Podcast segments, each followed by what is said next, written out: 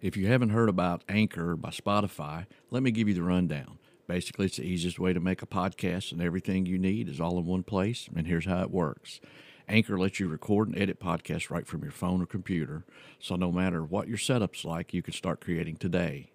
Then you can distribute your podcast to the most popular listening platforms, including Spotify, with a single tap. Anchor is also the only place you can publish a video podcast to Spotify. With Anchor, creators can earn money in a variety of ways, including ads and podcast subscriptions. And best of all, Anchor is totally free. Download the Anchor app or go to anchor.fm to get started.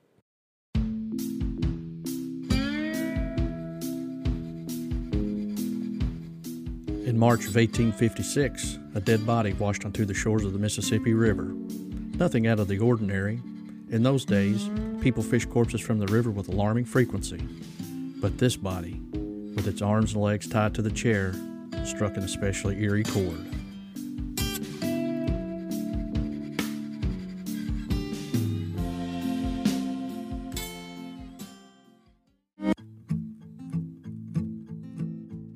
Welcome to Uncommon History of the South podcast, where we uncover little known facts of uncommon history. History is full of curious stories you will never discover in any textbook. We uncover fun facts about historical people, interesting places, and everything in between.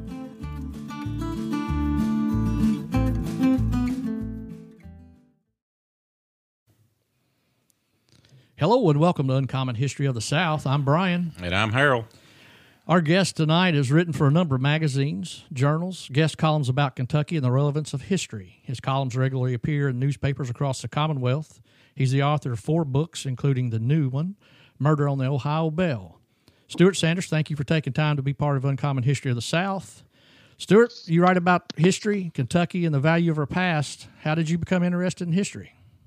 Well, first of all, thank you both for having me. I've been looking forward to this. And so I grew up in Lexington, Virginia, um, in the Shenandoah Valley, which is the uh, burial place of both Robert E. Lee and Stonewall Jackson. So I grew up surrounded by history. My father taught history at Washington and Lee University for about 43 years. And, you know, it's just something I've always been interested in. I was, uh, you know, when we went to the school library, I was the kid flipping through World War II books. Um, and then just, you know, ended up working at the Lee Chapel, which is Robert E. Lee's burial site when I was in high school and uh, got hooked on museums too. So it's just something that, you know, I've always been interested in and uh, very appreciative of too. So it was kind of a, a family tradition, I guess, the love of history. Right. Yeah. My, my dad was lucky enough to have a sabbatical for about six weeks. We went to England when I was about eight years old. And, you know, that had a huge impact on me too, as you can imagine, getting to go to, you know, some of the world's best museums, the Tower of London and, you know, walking Hadrian's Wall and just, you know, really getting uh, six weeks of, of uh, brainwashing about the importance of history. So, you know, it's been something that I've always been interested in and just really thankful to have had those experiences growing up. Wow. So, so your new book is uh, Murder on the Ohio Belle. What are your other three books? That way our listeners will, will kind of know some of your other books as well. Yeah, sure. The, the first one I wrote was uh, is called Perryville Under Fire: The Aftermath of Kentucky's Largest Civil War Battle, and that one looks at uh, how civilians and really the surrounding communities around Perryville contended with the aftermath of of the Battle of Perryville. My second book was the Battle of Mill Springs, Kentucky, uh, which is a, a, short history of that battle, which took place near Somerset in January of 1862, and it was an important early turning point in the war. And then my third book was called uh, Maney's Confederate Brigade at the Battle of Perryville, and it looks at um, one Confederate brigade that was tasked with um, crushing the Union left flank at the battle and really turning the left and pushing that back. And many of those regiments sustained about 50% casualties.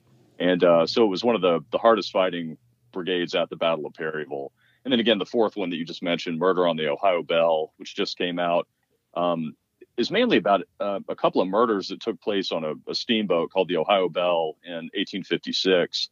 Um, but it really looks at sort of bigger themes like interpersonal violence, vigilante justice, Southern honor culture, and um, sort of what what the rivers were like during the antebellum period. Well, that's that's great, and I'm kind of glad. Hopefully, we can kind of focus on history on the or murder on the Ohio Belle because I've always wanted to do a true crime podcast. So we'll yeah. get to kind of cross over tonight.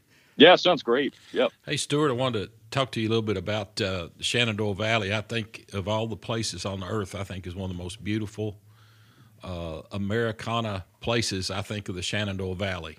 Uh, been Yeah. there, been there many times. Uh, love Washington and Lee University. Been there at Lee Chapel. I've been out there and saw uh, where uh, Robert E. Lee is entombed, and his horse Traveler is buried right outside the chapel beside him. And Right. it's just a neat place. Yeah, and it's you know really lucky to grow up there. And I was just that made me think of one thing. When I was a kid, uh, me and a buddy of mine, when we were probably seven or eight years old, we'd wander over to the Virginia Military Institute, which is right next to Washington and Lee, and we'd go through the museum on campus there, mainly because of the incredible firearms collection that they had. And you know, the curators would always sort of look at us strangely. You know, who are these two kids coming in a museum on a Saturday afternoon? But you know, we were just really interested in military history, and it sort of you know carried over into my adult life too. So Sure. um, you know, you look back at sort of what what formulates you in terms of a career, and uh, growing up there certainly did that. Sure.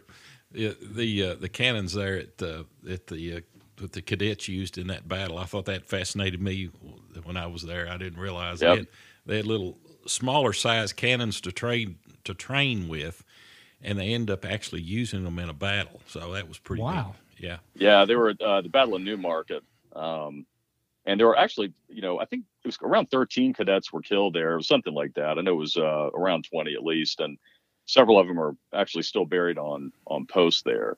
Yeah. Uh, so you know, there's a lot of reverence toward that battle, and there's a huge painting in the museum there that depicts it. And uh, you know, again, all that it's. I, I worked at the Perryville battlefield. I was became director of the Perryville Battlefield Preservation Association, and really, you know, growing up, sort of entrenched in that Civil War history is one thing that um, got me interested in historic preservation and you know protecting battlefields too. So Right. um, you know, I think it helped me with that first career. Well, your your book Perryville Under Fire. Now I've lived in that area all my life, as you know. I mean, you've known Right. each other for many years, and uh, I learned so much reading that book. Um, you know, most people they when you talk about the Battle of Perryville, you think about the the actual fighting and the you know the real true mis- military historians talking about the maneuvers and who won and what would have happened if this would have done the different and all this and uh, but mo- most people don't think about is the human toll that it took on the community and the surrounding communities um, what life was like for those folks it was just really really uh, uh, a day that changed Perryville forever I always said it would uh, can you talk a little bit about some of the things that surprised you when you were writing that book? Yeah, I mean, a, a ton actually. So, you know, as I mentioned, I, I worked for the Perryville Battlefield Preservation Association, and our office was right uh, downtown in Perryville on Merchants Row. And you know, it's it's it's a row of uh, for those of you who haven't been there, it's a, a great row of uh, preserved 1840s commercial buildings. And you know, one thing I'd always heard working there was that you know every every house was a hospital. All these churches were makeshift field hospitals. And so, in digging into the research, you know, I literally found you know every home, church, barn, shed, stable, anything with a business, anything with a, a roof, essentially became a field hospital to deal with not only all of these wounded soldiers, but the thousands of sick men who also traveled with the armies. And there was a terrible drought in Kentucky um, in October of 1862, and soldiers were forced to drink out of really stagnant, muddy pools of water, and of course they became sick.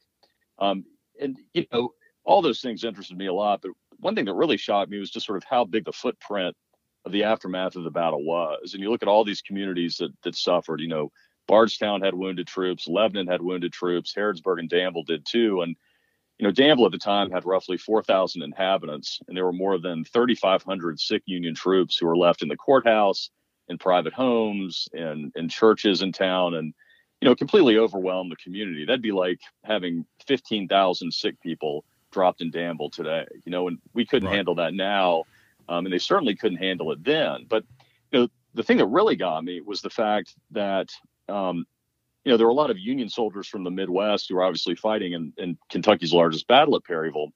And when they were wounded or killed, their relatives from Indiana, Ohio, Michigan, Wisconsin would come down to Perryville, visit the battle, and either try to find their wounded loved ones or they would try to find, you know, the graves of, of their slain brothers and sons. And, you know, uncovering a lot of, you know, there's one letter, there was a man from Ohio who, um, found the burial site of members of the 105th Ohio Infantry Regiment, which was um, literally, if, if you all know where the cornfield is on the battlefield, they were sort of buried right by White's Road, where White's Road sort of turns behind the cornfield between what we call the Open Knob and Starkweathers Hill, and they were buried in a in a line.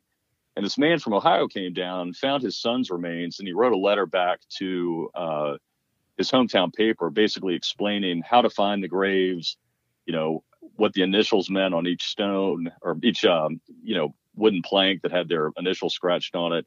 But then, you know, what sort of really made me shudder was he he sort of offered advice on the best time of year to to get the corpse and where uh, he should, you know, you could procure a coffin in town. And so, you know, you have this man who's suffering from his own grief, um, finding his slain son at Perryville, but he still has, you know, sort of the um, the community love and the community pride to tell his his hometown, you know, if, if you're coming here to find your own loved one, these are the steps you need to take to do it. And so things like that were just really moving. Right. Um, you know, what so you know, go ahead. I'm sorry. Well, I was just gonna say, you know, so so so finding out about all these people who came down to the battlefield and you know exhumed the remains of their loved ones and found their loved ones. That's what really sort of moved me the most. What is the that, total that, number buried there in that area of the Perryville battlefield?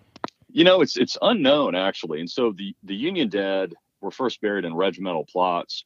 They were then moved to the Perryville National Cemetery that was west of town, but that you know the federal government could never get sort of a good claim on the property there, so they ended up moving the dead again to Camp Nelson. And the sad part is the records were lost. If you go to the old part of the Camp Nelson National Cemetery, most of the dead who were buried there are, are listed as unknown. And then the Confederates were buried in several pits um, on the battlefield. You know, there's the monument there, and most of them are buried under there, and others are buried on um, um, what was historically the Goodnight Farm too. But you know, when we were preserving the battlefield, we always looked at it like a, just a large cemetery because you figure that there were graves that were never found or were never dug up. So, right, um, you know, it's it's uh that's one reason it's sort of hollowed ground. It's not only because men fought there, but you know, I'm sure that there's still people buried on that site beyond uh, you know the marked cemeteries. Sure. You know, uh, Stuart, one of the things I learned in your book was the closest hospital, and you correct me if I'm wrong, if I'm remembering incorrectly, but the closest hospital that could handle any amount of wounded was New Albany, Indiana. Well, it was more, um, that was one of the farthest places that the wounded ended up getting to. And so it was, it was interesting because if the farther you could get away from the battlefield, if you were wounded, the better. I mean, I think it improved your chances of survival. So you had a lot of walking wounded and men transported in in uh, in wagons who were, you know, eventually taken back to Louisville. And so, you know, not only is or the surrounding communities like Harrodsburg and Danville and Springfield dealing with the wounded, but you know, again, people are there were so many uh, casualties that they were taken to New Albany, and part of the problem was there was just there was a lack of food, there was a lack of water, and there was a lack of medicine. Uh, because Don Carlos Buell, who was the Union general in command at Perryville, ordered that only one ambulance should accompany every brigade, which essentially means that there was one small wagon of medical supplies for every 2,300 men in the Union Army. Um, so there were, you know, no chloroform to dull the pain of the wounded. And so we know that hundreds of amputations went on without any anesthesia whatsoever. And, uh, you know, pretty shocking to think about, especially when you consider that around the Henry P. Bottom House, one young boy who traveled from Springfield said that there was a pile of arms and legs that stood some four or five feet high. So again, hundreds of amputations that went on without any anesthesia. Their hospitals spread out all over the state uh, who were dealing with, you know, the the effects of that battle. Right. You know, one of the things that they didn't have any knowledge of at that time was germs, and it's just right. surprising people forget that. You know, and so then obviously uh, after the battle, you had all this disease break out, and uh, yeah, so you had people you had people that were there for a long time after the battle the recuperation. Yeah. I mean, weeks and weeks. I think the last hospital closed in March of 1863. So you go from October 1862 till March of 1863.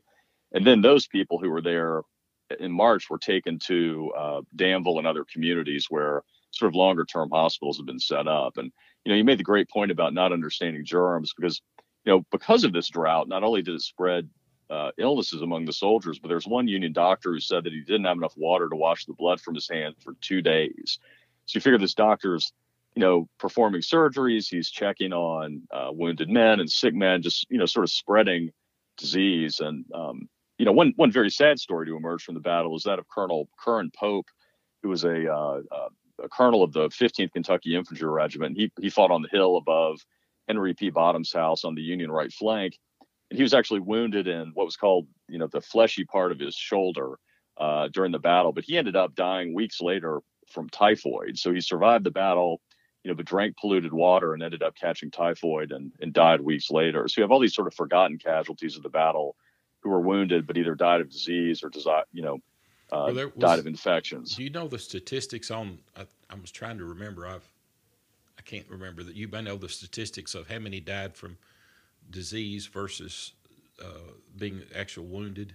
Yeah, I didn't get that sort of in the weeds on the casualty numbers, but I remember Bill Boss, who's a local doctor, had done some work on, uh, you know, the number of, of men who died of post-battle infections. And I think, you know, the last person who died, it was, I think, eight months after the battle, you had a man who died sort of as, a result of an infected wound. So, you know, again, these casualties went on for months and months and months after the battle. And so long after the firing stopped, long after the black powder smoke was cleared away from you know the hills above Perryville, you know, men were still dying uh, from illnesses and from these wounds.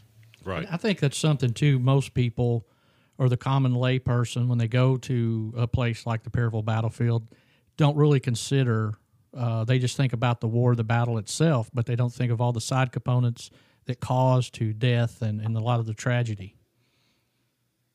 Yeah, I mean you're absolutely right, and you know the civilian cost is something too that I explore in that book, and you know, Henry P. Bottom, who owned most of the land upon which the battle was fought, I mean, his farm was literally swept clean. I mean, he had a barn that was hit by an artillery shell and caught on fire, but he had, um, I think he lost nine cows, 30 sheep, 22 tons of hay, 3,500 pounds of pork, about 4,000 pounds of bacon, two horses. And, you know, the list of, of his losses just goes on and on. And he was personally never reimbursed for those losses. You know, it was just, it was around $80,000 of goods in today's money um, and you know, there's one one person commented later that for the first time ever, Henry P. Bottom and his family had to buy food to eat because you know they'd been self-sufficient farmers forever, and then you know again soldiers swept the land clean, and uh, you know they had to start relying on buying food. So you know there are these sort of forgotten costs that we don't really think about today because you go to this pristine battlefield and you see these you know beautiful rolling hills and you know now there are wildflowers out there and you know you think oh what a peaceful place but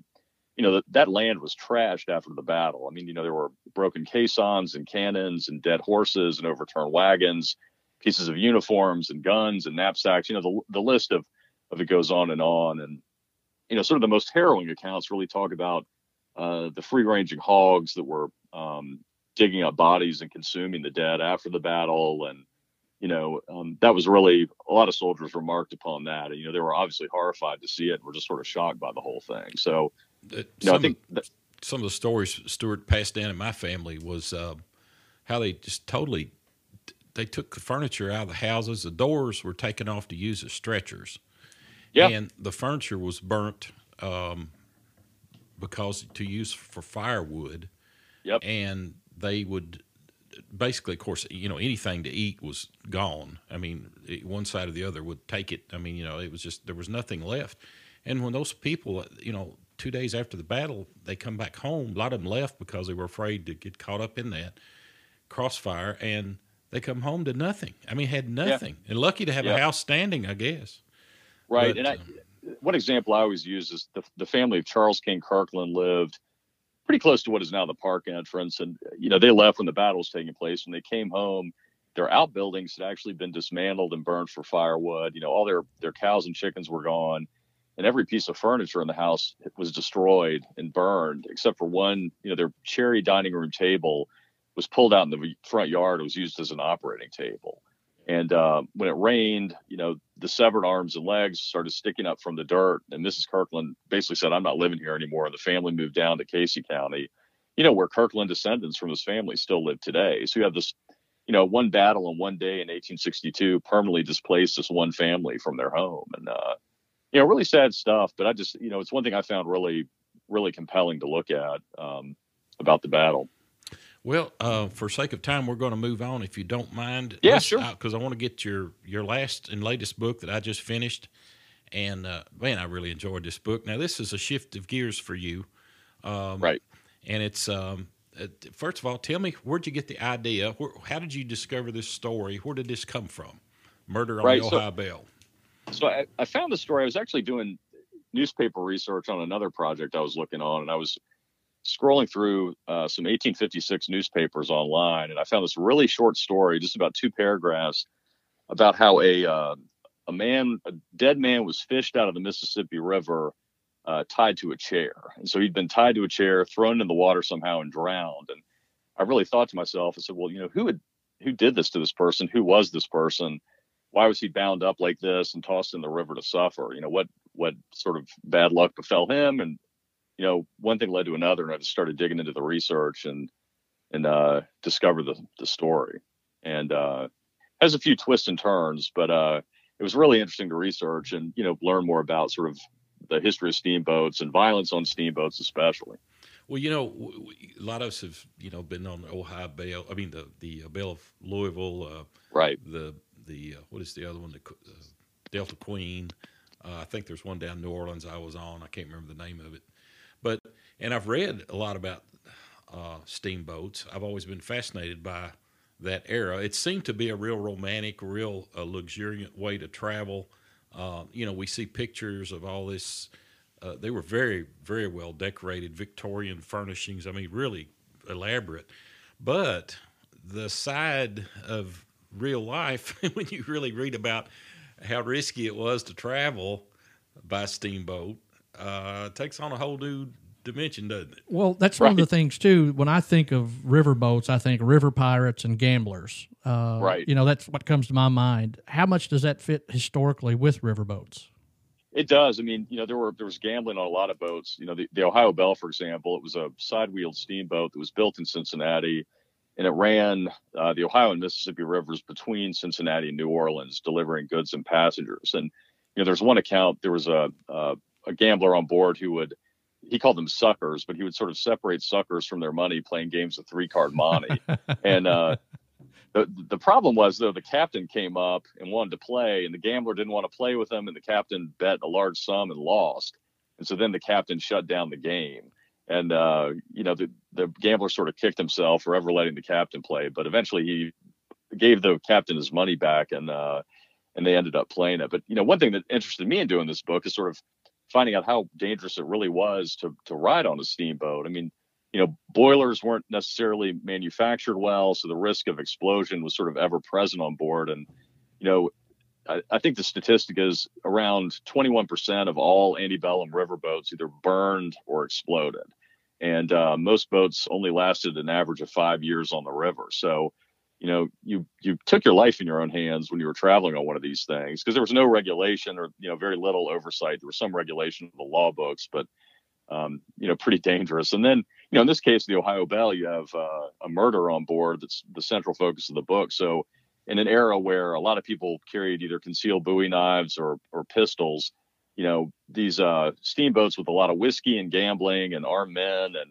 sort of southern honor culture could be a pretty deadly crucible for people uh, you know, when weapons and uh, a lot of liquor and gambling was involved. And I'm sure river travel during this time was like a major freeway, you know, compared to today. I mean, there was a lot of oh, goods, yeah. a lot of people traveled this way.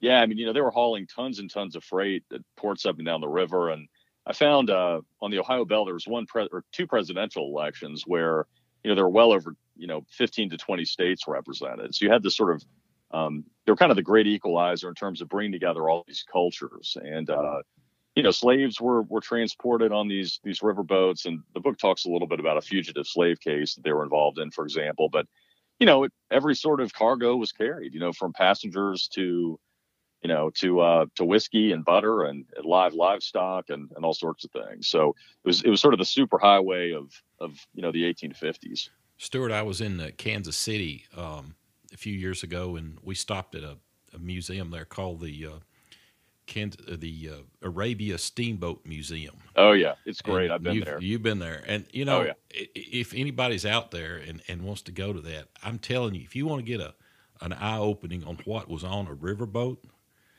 uh, this boat went down for our listeners. This boat went down what 1851 or something like that. Right. And then the river moved, and uh, the boat ended up in the middle of a cornfield. And anyway, this father and his sons uh, dug it up basically um, and uh, put all the stuff in a museum. And it was absolutely mind boggling how much yeah, the volume of stuff that was on one of these boats. So they were they were a huge. You know, you had the gambling and the and the and the people being transported, but you had a lot of cargo and goods going on up and down the river too, didn't you? Oh yeah, tons and tons of the cargo, and know that's why when one of these things burned or exploded, it was such a loss for people because uh, you know it was this is what was uh, uh, stocking general stores all up and down the south. You know they were getting you know uh, pork, of course, was huge in Cincinnati. You know, pork packing was was major, and so you know Cincinnati was sending a lot of meat down south. You know, Kentuckians, of course, were sending whiskey down south, and then uh, furniture. And there's even one account I found where the Ohio Bell delivered the first um, um, sort of fire extinguisher down to New Orleans for the first time. And so, you know, they're even getting kind of technological advancements uh, thanks to steamboat travel too. And of course, you know, then railroads came around and you know, really knocked the wind out of uh, the sails in terms of steamboats, of course. But uh, you know, there were still there were still active steamboats up and down the Ohio and Mississippi rivers, you know, well into the early 20th century. Could you tell us a little bit about uh, your book without giving the ending away? Yeah, sure. It, essentially, in, in March of 1856, the Ohio Belle stopped in Smithland, Kentucky, which is on the Ohio River near Paducah and a uh, Mississippian got on board who um, appeared to have been drinking, and he sort of claimed to have come from a very prominent family. And uh, when he got on board, he started drinking again. Went to a barber for a, a, shave and a haircut. And when he when he tried to pay the boat's clerk, the clerk said the money was counterfeit. Um, and of course, this this started a, a, a fight, and the the Mississippian began screaming at the clerk, who then basically manhandled him out of the cabin. And after he pushed this clerk um, or, or push this Mississippian out of the, the cabin, the Mississippian promptly pulled a pistol and shot and killed him. Um, it was sort of this great affront, you know, for a quote unquote lower class clerk to put his hands on a on an aristocratic Mississippian. And you know, when you shoot someone on a steamboat, of course you have nowhere to run. And he uh, ran up to the top of the deck. The crew caught him, beat him severely. And thanks to a very famous actress named Matilda Heron, who was on board, even though the crew was about to to lynch the man or drown the Mississippian, um, she managed to do this emotional appeal and, and saved him. Um, so they decided to then tie him up um, to a chair uh, by the engine room, and then of course the man disappeared. And as Harold mentioned, you know, I found the story uh, uh, because of a man was found drowned in the Mississippi River. So his his fate is fairly clear what happened to him. But there is a twist in the story in that he was a Mississippian, but he wasn't who he said he was. Um, he had sort of a really hmm. dark, dark checkered past. So the story really looks at, you know, through the lens of this murder, it's about interpersonal violence, it's about vigilante justice, and it's about Southern honor culture all wrapped into that. And you know, we sort of tend to forget that in the 1850s, it was a pretty rough and tumble time for for uh, justice and law enforcement. Um, around that time, uh, you know, in 1855, for example, there were the Bloody Monday riots in Louisville, where on an election day, um, members of the Know Nothing Party attacked and beat and killed dozens of um, Irish and German immigrants uh, who were out voting. And, you know, sort of mob rule and vigilante justice was pretty, you know, unfortunately common along the Ohio and Mississippi rivers. So what happened on that boat was essentially a reflection of, of kind of the broader culture. Well, you'd mentioned the Southern honor culture. Can you talk about it just a little bit, what it was like during that time? Yeah, sure. And, and so honor is essentially how your community viewed you as, a, as an upper class white Southerner. And it was sort of like your own self perception and how that was reflected by your larger community. And the main thing that these Southerners wanted to avoid was public shame. And so in this instance, when this lower class clerk manhandled the Mississippian out, he sort of insulted the man's uh, manhood and also his honor. Um, because what it what it meant was in, in a Southern culture, if you were treated poorly by someone of your same class, you know, you might challenge that man to a duel. But if a lower class person insulted you, you're expected to uh, respond with violence almost immediately. And typically it was horsewhipping or caning the person. And so this was sort of this set of external rules that guided society among, you know, upper class white Southerners. And in this instance, you know, again, it, the the crew of this boat didn't respect the Mississippian's claim to honor that he had the, you know, this only choice was to shoot this poor poor clerk who was, you know, among the favorites. So um, you know, the honor culture stuff's very interesting too, and really guided Kentucky, Kentucky in a lot of ways, and, and guided the rest of the South, at least among upper class people. And there's a, a noted Kentucky attorney named uh, Ben Hardin, who's from Bardstown, and he called these people sort of the Bowie knife and pistol gentry, uh, because they were known to sort of um, you know, wander around with, you know, armed to the teeth. And, and, um, as one person said, you know, they would, they'd pull a pistol if a cat tread on their toe. I mean, sort of hypersensitive and ready to, uh, to use violence as a means of conflict resolution. And, and so, you know, digging into that was pretty interesting. And, uh, it's kind of one of the sort of guiding threads, uh, throughout the book about, you know, how to, how, how does violence you know, sort of use, yeah, go ahead, Harold. You know how that, uh, uh, kind of plays into us in the Civil War Stuart, you remember that a lot of um, the units fought with people from their community, right? And you know, there was many instances of where they would. Uh, we had to work on a microphone here just a second. Okay. There were many instances where they would go into uh, a battle, charge a position that seemed to be just crazy. You know, why would you do that? Right. And the and the whole thing is they'd rather I guess, die in battle than to go home and be called a coward. I mean, yeah, and it, just it was that important to them. They'd re, they'd really rather charge into a, a like Pickett's charge at Gettysburg or something. They'd rather do that than go home and be labeled a coward. Right, and I th- I think you know even modern warfare has those instances too where it's you, you know you don't want to let down the guy next to you because I I remember this clear as day. I was given a tour of the Perryville battlefield one time. Uh, to a Civil War roundtable, and this lady said, "Why would they charge a hill like that?"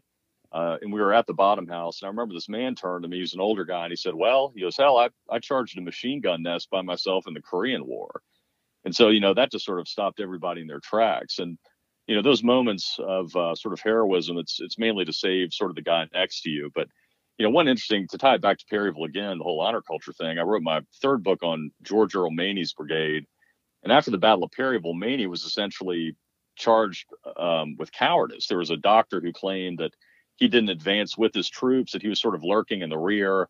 And the reason was because Maney had actually, his horse had gotten spooked and kicked him in the head. So he wasn't able to go with his troops the whole time. But Maney actually uh, challenged this doctor to a duel, and they fought a duel um, as a result of that. So, you know, even honor existed after Perryville in that sense of people, you know, taking insult so seriously and, and using that honor culture as a means to, uh, settle a conflict and prove their you know manhood essentially. Well, what were the people like that worked on the river boats? It's that's a great question. I mean, it was a really interesting mix of people. I mean, you had um, a lot of immigrants, you had um, um, freed African Americans, you had some sla- enslaved people who were leased out to different river boats, and so it was just a wild mix. And you know, again, you have this mix of people. That's one reason violence was so prevalent. And um, you know, there's I've, I've, found one instance recently where um, a, a, a guy talked about how all these Irish immigrants on board would sort of sneak and get into the whiskey, and then he'd have to go down, uh, you know, under the boat and sort of break up the fights that were happening. Um, so you know, it was a it was, it was, a pretty rough transient life for people. Um, you know, they would hop from boat to boat and work, you know, different places, and you know, essentially lived on the rivers. Um, you know, John Sebastian, who was the captain of the Ohio Belle, who ended up eventually lost his arm in the Civil War while piloting a Union gunboat. And I talk about, you know, the Belle's sort of history during the Civil War too. He actually started as a riverboat pilot apprentice at age 15. So, you know, these people lived on the river their entire lives and worked on the river their entire lives. And, you know, what amazed me is, you know, these these uh, riverboat pilots were just unflappable. I mean, some of the bravest people. And you think about it, you know, if you can if you can guide a, a massive riverboat down sort of a raging Mississippi River at night during a storm, you know, nothing's going to scare you. And, uh, you know, stories like that have always really, really compelled me. Well, was uh, the Ohio Belle captured at one time by the South? Yeah, it was. So it was a Cincinnati owned boat. And the interesting thing, like during the secession crisis, you know, they're still running, you had states seceding all over the place, and they were still running goods between Cincinnati and, uh, and uh, New Orleans. And one time when they were down in New Orleans, the governor of Arkansas demanded that all Cincinnati steamboats be seized because residents of Cincinnati had taken uh, weapons that were supposed to be heading down to the Arkansas militia. So when the Ohio Belle pulled into Napoleon, Arkansas on the Mississippi River to get some uh, wood to refuel, sort of a ragtag bunch of secessionists pointed a cannon at the boat, uh, you know, pointed muskets at it and, and took it over. And so it was under uh, Confederate hands for a number of months. And then uh, finally, after the Battle of Island Number 10, um, it ended up going back into Union hands, and the Union Army refused to turn it over to the owners. And so it then, for a number of years, was used as a hospital ship and a troop transport, and had this, you know, sort of crazy history as a, a Civil War vessel. But the captain of the boat, John Sebastian, who I mentioned earlier, he was so angry that uh, you know these secessionists had stolen his boat. He immediately enlisted in the Union Army, became a, a gunboat pilot, and uh, again, you know, uh, uh, he was fighting the ironclad Confederate boat, the Arkansas, in a like horrific battle, and uh, ended up losing his arm. And you know, he eventually piloted riverboats again um, after the war, and then he became the treasurer of Cincinnati, which was pretty lucrative, and finally moved to Emporia or to Kansas, where he became a a cattle baron. So, you know, his life, which I talk about in the book, is pretty interesting too. You know, there's a lot of crazy stories. Stuart, one of the little little detail things that we don't think about in in our podcast, we try to bring some things like this out. And that is one of the things I've noticed about pictures, photographs that I see along rivers in this time. There's not a tree standing anywhere. Right. and people, Yeah. and just think about now, you're going to take a, boat that costs several thousand dollars, probably today in today's money, millions of Right. dollars, and you're going down a river. And and although it's a major river in America, you're still going to depend on local people cutting wood, cording it up, that you could pull in and load wood so you can fire your boilers to keep going down the river. Yeah, and that's something people don't think about. I think a lot of people just assume it's coal that was being burned, but you know, more often it was wood, and there were you know hundreds of wood yards that you know, like a plantation in Arkansas, for example, would set up on the it ran up to the river. You know, a big part of their business would be just having, you know, they're enslaved people chopping up wood all day and then selling it to steamboats, and you know that became, you know, was a major economic impact on a lot of these farms and plantations. But you're absolutely right. I mean, the wood was gone all up and down the river, um, with the exception, you know, a lot of times, you know, too, some trees would just fall in and then would create snags in the river that would also endanger the boat. So, Yeah, today Um, we have like Corps. I know my uncle did that. He he was uh, worked on the Corps engineers, and their job was to dredge out, you know, the, the main navigation channels along the Right. Ohio, Kentucky, and I guess Mississippi as well. But the, in this day and time, that none of that was done. You you you depended on the skill of that riverboat captain to avoid those things. And How many Yeah. during this time? How many riverboats would be running from Cincinnati to Louisiana? well, um, a, a fair number actually. It sort of around the in around 1855, there were about 700 riverboats on Western rivers, and so that would include everything from you know the Ohio, the Mississippi, the Arkansas, the Kentucky, and all, you know all those tributaries. So you probably had about you know between 10 and 12 running a pretty regular route between those two cities specifically. But you also had Cincinnati-based boats who were going to St. Louis, or they're going up the river toward Pittsburgh. So you know Cincinnati was sort of um, and Louisville too were major steamboat manufacturing areas, and you know they had dozens of boats leaving there every day. And if you go to the Cincinnati Public Library's website, they have a, an 1848 uh, panoramic photograph of the Cincinnati River front, and the Ohio Belle is actually pictured in that. And finding that, you know, uh, you know, it's Harold knows doing a lot of research. I mean, you know, it's that one sort of uh, holy grail moment where you know you find this picture, and I was shocked. It was the there are actually three boats that ran under the name the Ohio Belle,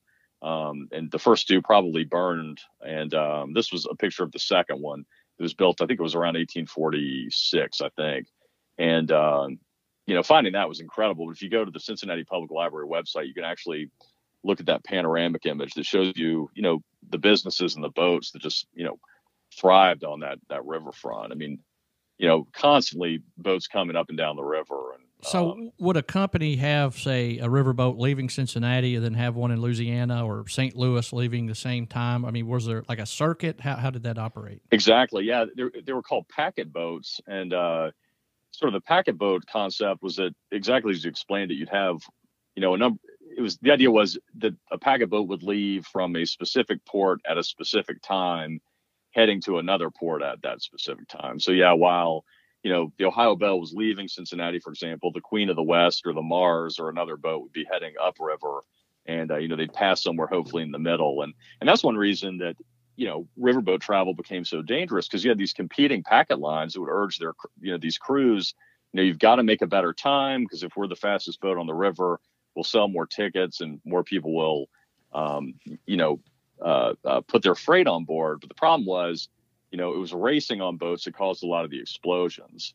And uh, there was one in 1838 called the Moselle that had been racing, and that explosion right outside of Cincinnati, which killed dozens of people, I think. Um, really led to the first uh, sort of steamboat regulations in the uh, in the country. So you have these accidents that actually cause regulations, but you know, it was that need for speed and that need to you know show off that you were the fastest boat that ended up you know costing a lot of lives, including the crew and, and the captains on a number of these vessels.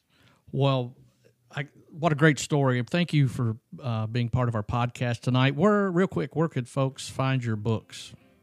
Um, they're available on the University Press Kentucky website. They're available on Amazon.com. If you search for "Murder on the Ohio Belle, or if you find my author page, which is uh, just search for Stuart S T U A R T W Sanders.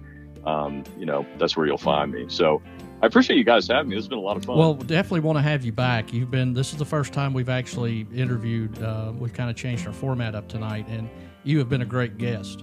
Oh, Stuart, thanks. thank I'll, you so much. Uh, really, really enjoyed it. Uh, you and I have known one another a long time. I really respect you as a historian and a great guy. And uh, yeah, I knew it would be good, and I've thoroughly enjoyed it. And thank you so well, much. Thanks, Harold. I really appreciate you all having me. Definitely, so you know, hopefully we can have you back in the future. So, hey, anytime, Brian. Thanks so much. Thank you.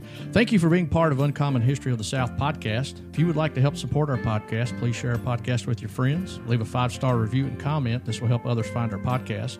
And you can now find us on YouTube, Facebook, Twitter, and Instagram. So please make sure to like us, subscribe, and follow.